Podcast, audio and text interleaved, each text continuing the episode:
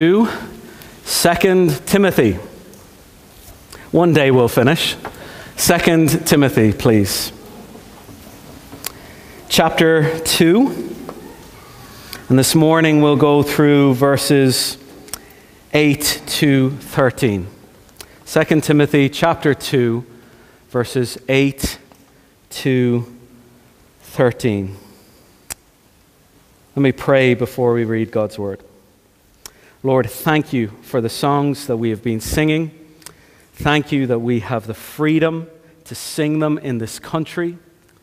Thank you, Lord, for this building that we can meet in. Uh, you are good to us and you have provided for us. And so, as we look at your word this morning, help us focus on you. Help us focus on what you are saying.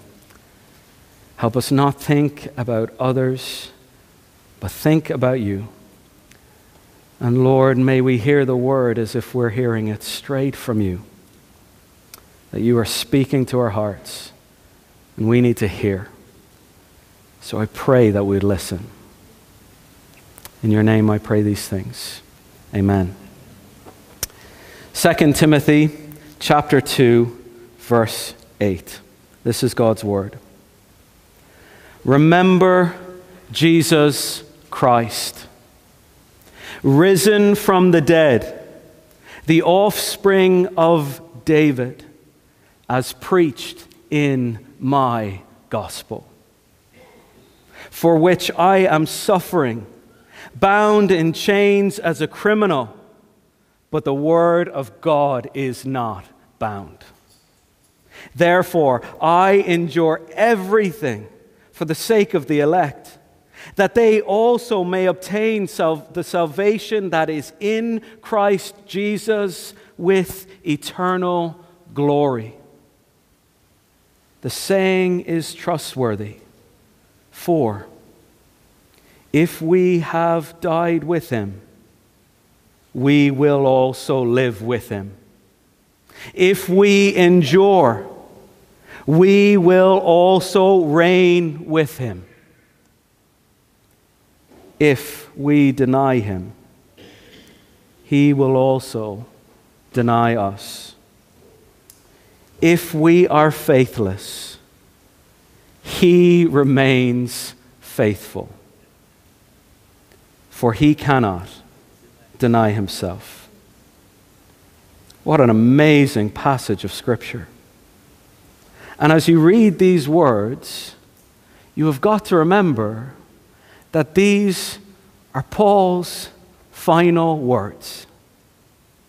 He knows he is about to die. He is in chains. He has a few more months to live. And he has something to tell Timothy. And he has something to tell you and me this morning. The words Remember Jesus Christ. Do not forget him. In all that you do, whatever happens to you in your life, that's what God is saying to you this morning. Remember Jesus. Do not forget Jesus. That is, of course, the big word in our passage this morning the word remember. And that word's a problem for us, isn't it? Do you know why it's a problem for us? We're really bad at it. We are really bad at remembering. Just even things in general, we are really bad at remembering. Think about it just in your life. How many phone numbers do you remember? How many phone numbers do you actually know? Can actually say them off by heart? You might remember your, your friend's phone number. You might remember your husband's phone number or your wife's, hopefully, or maybe your children's. But beyond that, how many numbers do you actually remember? And here's what actually happens to most of us you're filling out a form. this is me earlier in the week. You're filling out a form. What's your number? Um, you know, you're trying to think of even your own number. And some of us save our own numbers on our phone. We are bad at remembering things. It happens to me in our house all the time. Our kids will ask me a question, a question that I should know the answer to, a question that I should know and remember, and I don't. So we use this phrase in our house. They come to me, they say, Daddy, do you know this? I'm like, I don't really know. And the phrase in our house is this Daddy, Google it. Because Google knows everything, Google remembers everything.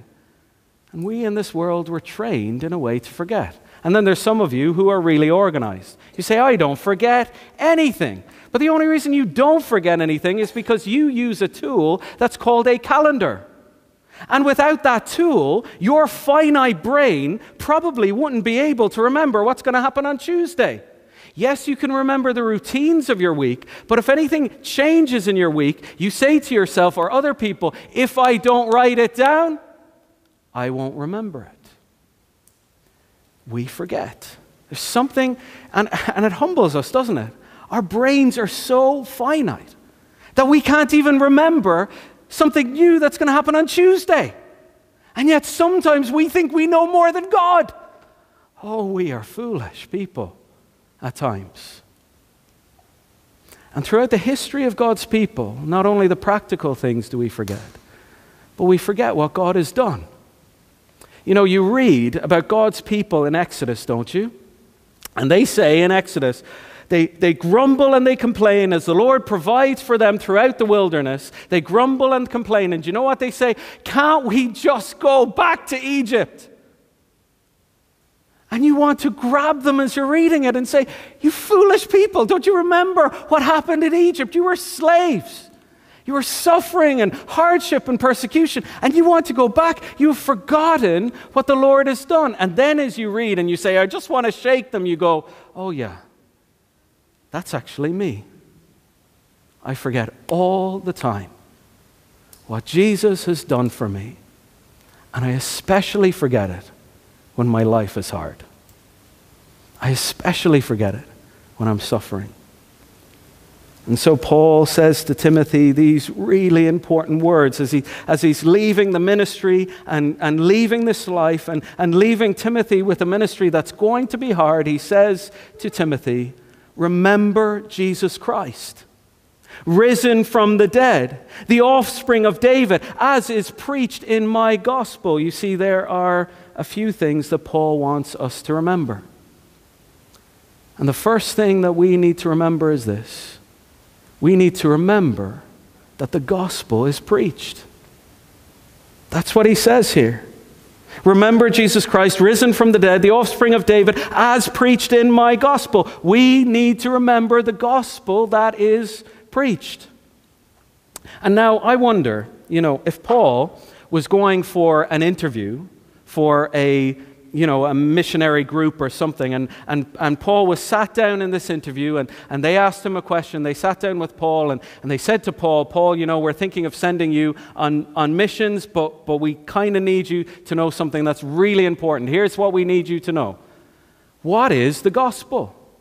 So, Paul, here's what we want you to do we want you to tell us the gospel. And he sits back and he says, Well, well that's easy. The gospel is this Jesus, risen from the dead and descended from David. That's my gospel. To which they would say, Haven't you forgotten everything? Those two things. You want this job, you want us to send you out, and you're just going to go with those two things risen from the dead and descended from David. Surely you're forgetting pretty much everything else about the gospel. Surely you, you must talk about, about the virgin birth. Surely you must talk about Jesus' life. Surely you must talk about his obedience. Surely you must talk about his, the beatings that Jesus suffered. Surely you must talk about Jesus crowned with a crown of thorns and beaten and spat at. Surely you must talk about the nails in his hands and his feet. Surely you must talk about the cross at least and him buried. And yes, you mentioned resurrection, but what about his ascension? And what about his intercession? And what about the fact that he's coming back again? You've missed all of that. There's no way we can send you out. So, what is Paul doing? Well, of course, he, he knows the gospel, and he, of course, he talks about Jesus' death earlier in, in, in 1 Timothy. But why, why is he focusing on these two realities when he's talking to Timothy, who's going to suffer? Because he's highlighting two of the most important aspects of the gospel which speak about victory. Timothy, you're suffering. And Timothy, I know you know that Jesus has died on the cross. But as you suffer, remember that my gospel says Christ is risen. He's risen indeed. And I think sometimes, even in our circles, yes, we remember the cross and we should. Yes, we remember the burial and we should. Yes, we remember the beatings and we should. Yes, we remember the blood and all that, and we should. And many of our crosses, they show him there on the cross, blood stained. But, my friends, the tomb is empty. He's not there anymore. He has risen. This is the glory of the gospel. This is the victory that we have in Christ. And this is what promises us new life. He has risen from the dead which means hope for us. That one day, though our bodies may suffer, though we may be beaten, or whatever happens to us in life, the resurrection is our hope. Jesus is the resurrected Savior. And then he says, Jesus descended from David. How important is that in our gospel reality? This points back to the covenant that he made, that God made with David in 2 Samuel chapter 7. That there is coming one who will reign on the throne forever. Now, what he is saying to Timothy is this Jesus has risen, but it's not past tense. He's writing in the perfect tense, which means this He has risen, and that is still the reality right now. He is risen. And then he says where he is. Where is he? He is seated on the throne of David, and he is seated for eternity. He is our Savior and King. Remember Jesus in that light. Don't just remember him as a baby. Don't just remember him dead on the cross. Remember him risen and seated on the throne, descended from David. And then he says those beautiful two words My gospel. I love that about Paul. This is no route religion for Paul. This actually means something to Paul. It is personal to Paul. This is my gospel. I want you to remember my gospel. So, my question for you this morning is this Can you say those words? What Shane is talking about this morning, that's my gospel. That's mine. I do believe he's risen. I don't believe he's just an historical figure that died on a cross. I believe he's risen from the dead. That's my gospel. I believe he is seated on the throne of David. That's my gospel. I believe he is returning again. That is my gospel. Is it your gospel? Have you trusted in this Jesus for the forgiveness of your sins? Do you know that you have eternal life? That when you die, do you know this? That when you die, you won't just get put in the ground, but that you will be raised from the dead. That's my gospel. And if you don't trust in the Lord Jesus Christ, the resurrection hope is not a reality for you. And so I would call on you this morning to trust and believe that that gospel, it's mine. And for those of you who do believe and trust that this gospel is mine, do you believe it in the sense that Paul is saying it? Not just believe it intellectually, but do you cherish it? Do you actually, when you hear the gospel, you say, That's mine? That's precious to me. Some of us, our hearts have grown cold. Some of us are more in love with the intricacies of the scripture than the Savior himself. Jesus gave out to the teachers of the law, he said to them, You search the scriptures because you think in the scriptures, in them, you find life. But no, it is the scriptures that testify about me. I've studied with many people who love the scriptures more than I think they love the Savior. Cherish the gospel, my gospel. Remember the gospel that is preached. The second thing he says about the gospel is this remember that the gospel is not bound. Verse 9. For which this gospel, as preached in my gospel, verse 9, for which I am suffering, bound in chains as a criminal, but the word of God is not bound. That's another phrase that Paul uses, the word of God. He uses that phrase for the gospel. I'm in chains, I'm suffering, but the gospel is not bound. The gospel is not chained. Do you notice what he says? Do you notice the reason for his suffering? For, verse 9, could say because. Because of this, I'm suffering. Paul is actually suffering because of the good news of the gospel.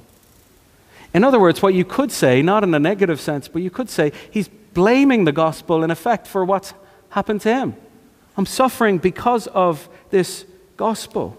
And he's not just suffering in any way. Do you know what he says? He says, bound with chains as a criminal. And this phrase criminal, this word criminal here, is only repeated elsewhere in the New Testament once. In Luke chapter 23.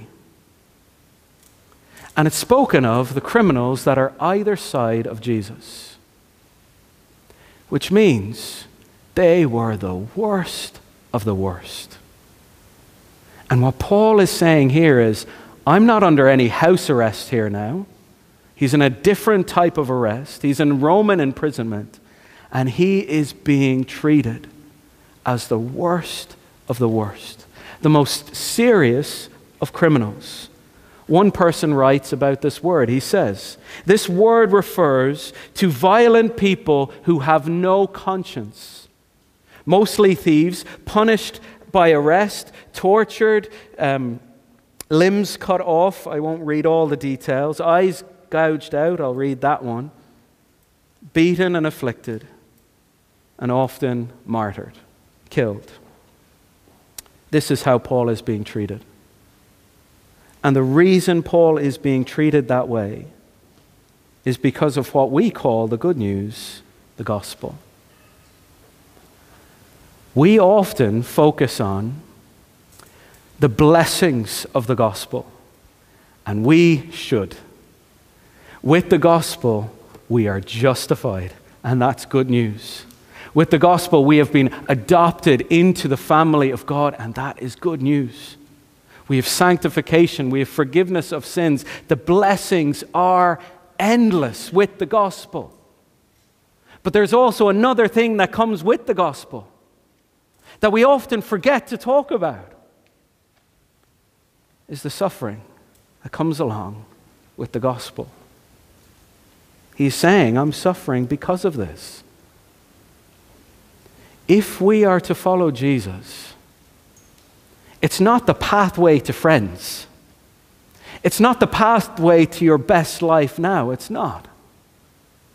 It could well be the pathway to rejection and suffering in this world. And you think, oh, well, that was the reality for Paul. Well, actually, it's, it's also the reality within our history of churches. We heard this morning Philip talk about our history. Do you know that suffering is also in our history, in our churches? Cork Baptist Church was founded in the 1640s by a guy called Edward Riggs. And he had an estate um, probably seven miles out from Cork City. And on the estate, there was this family that lived there. He was, one, he was the founding member or one of the founding members of Cork Baptist Church in the 1640s. And he had this estate, and there was a, another family on the estate working. And the family were called the Delaune family. And there was this young fellow who was part of the family. His name was Thomas Delaune. And Riggs, he preached the gospel to him, invited him to church, told him about Jesus, and Thomas Delaune trusted in the Savior. He worked in Kinsale, in a fishery in Kinsale, uh, for many years. And we hear of this talk about Thomas Delaune that he suffered, um, I don't know, was it quite persecution to that extent, but it was certainly mockery and whatever else, which ended up leading him to move over to London. When he moved over to London, he joined the Baptists that were in London there, and he wrote many books. And he proclaimed the Savior there. But there was persecution of the churches in London in the 16, later 1650s, 1660s, 1670s. And he wrote this one book. He wrote this one book that the state church didn't like. And so they arrested him for it. They arrested him for writing a book about the realities of the gospel. He was imprisoned in a prison called Newgate Prison.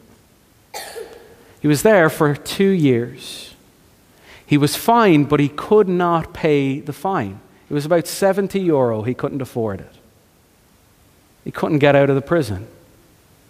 Later, because he couldn't pay the fine, his wife was thrown in prison. His two children were thrown in prison. And Thomas Delaune, there in that prison in Newgate, from Cork City, born and raised, he died with his family.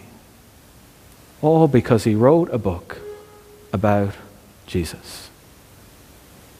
Suffering is part of our history. And it could be part of our future.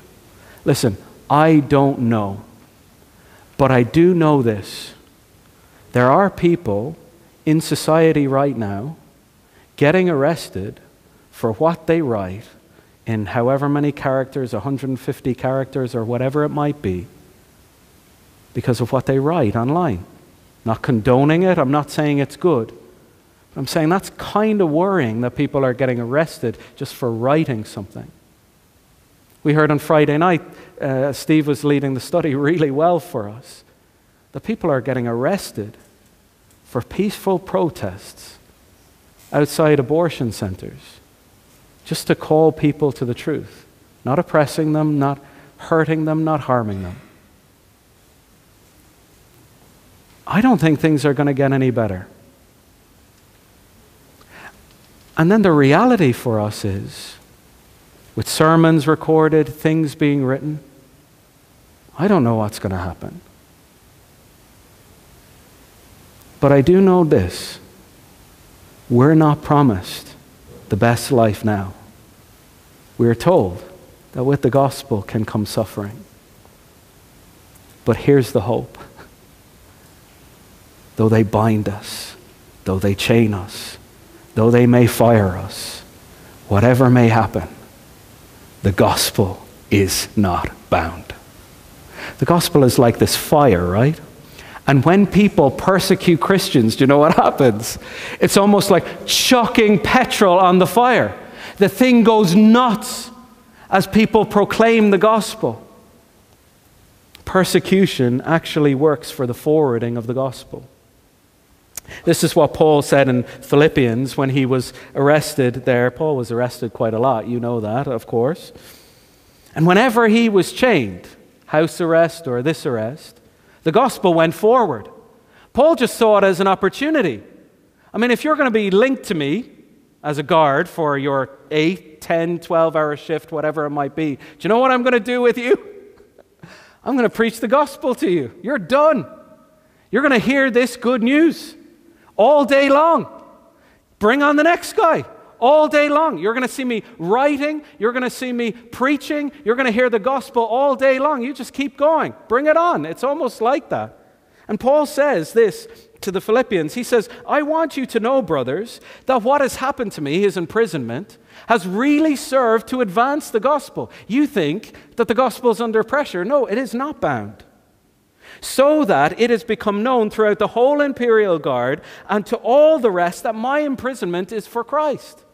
When he gets arrested, everybody knows about it. Everybody knows that it's about Christ. And then he says in verse 14, Philippians chapter 1 verse 14, and most of the brothers, having become confident in the Lord by my imprisonment, are much more bold to speak the word without fear. So, what Paul is saying is, you're all crying and you're all worried about the fact that I'm in prison. But listen, everybody's getting saved around me. I just have more opportunity for the gospel, and people outside of here are more enthusiastic about preaching the gospel. This is the perspective that we are to have, to remember that though they chain us, the word is not chained. In your workplace, you may be asked soon to sign things that you do not agree with. That will be between you and the Lord.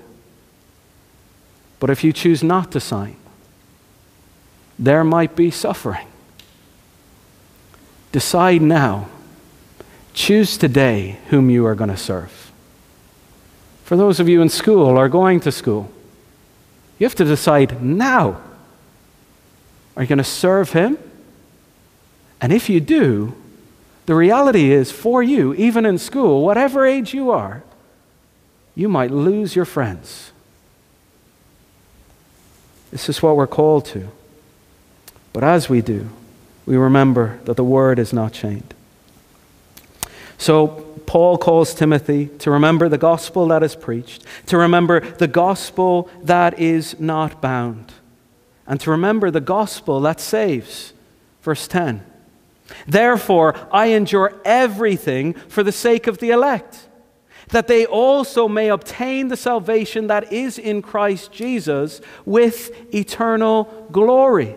Because the word is not chained, here's my conclusion. Do you know what I'm going to do? I am going to endure everything. I don't care, Paul says, what they are going to do to me. I will take it all on for the sake of the elect, for the sake of God's chosen people, that they might come to know Him and come to be saved. You see, this reality of election does not stop Paul's evangelism. It actually propels it. He says, I'm suffering, I'm in chains. Now, here's what's going to happen I'm going to keep going because God's chosen people are there. And salvation is awaiting them. So I will do anything for the sake of the elect. This is what God's people were called in the past and even now His chosen people his elect people. In Deuteronomy 7, it talks about Israel, and God says this of them For you are my people, holy to the Lord your God. The Lord your God has chosen you, Israel, to be a people for his treasured possession. Out of all the peoples of the face of the earth that he could have chosen, he chose them.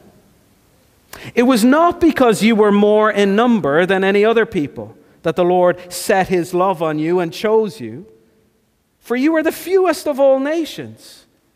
But it is because the Lord loves you and is keeping the oath that he swore to your fathers that the Lord has brought you out with a mighty hand and redeemed you from the house of slavery, from the hand of Pharaoh, king of Egypt.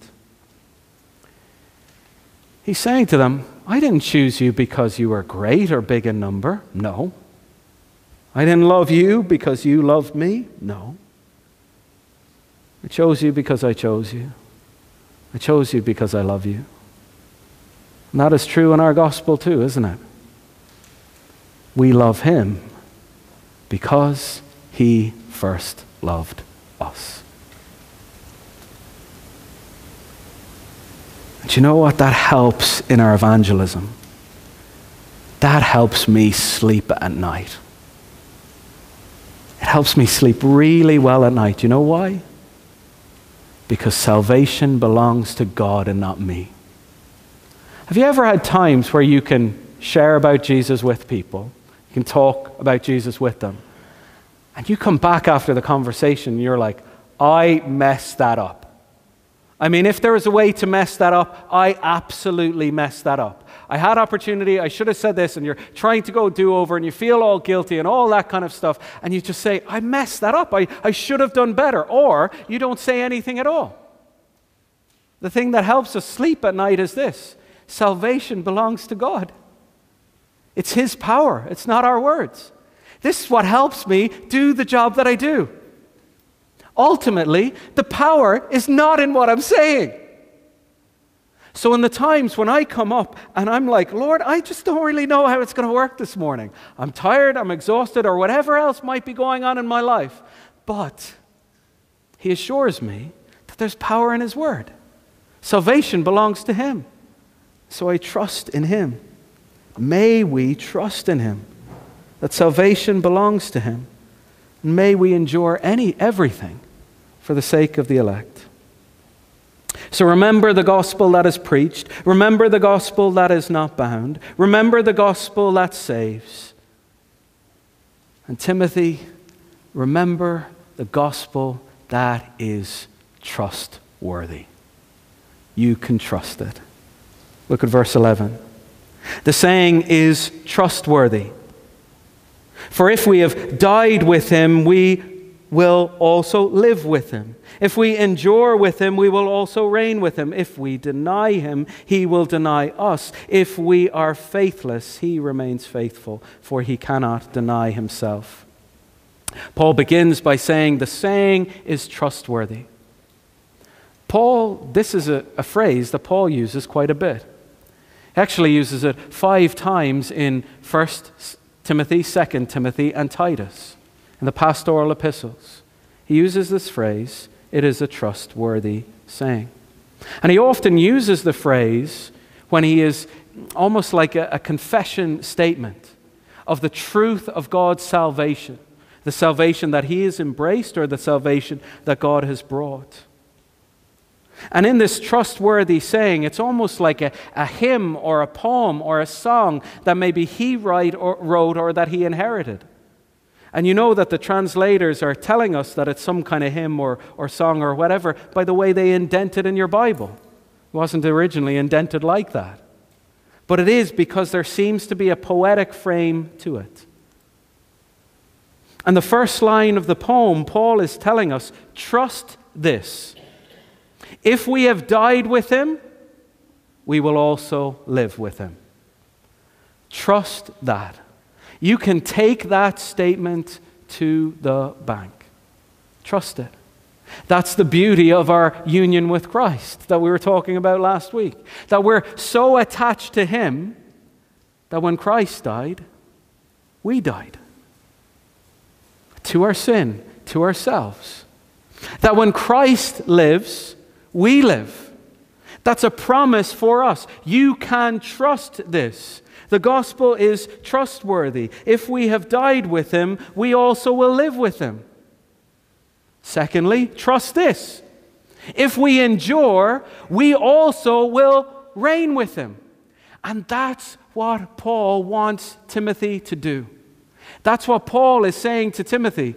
He's saying to Timothy, I endure everything for the sake of the elect, and I want you to keep going and persevering. And if you keep persevering, do you know what's going to happen to you at the end of life and at the end of your day? If you keep following Jesus by the power of the Spirit as the Lord leads and guides you, do you know what's going to happen to you on the final day when He comes and reigns? You get to reign with Him. That's the hope.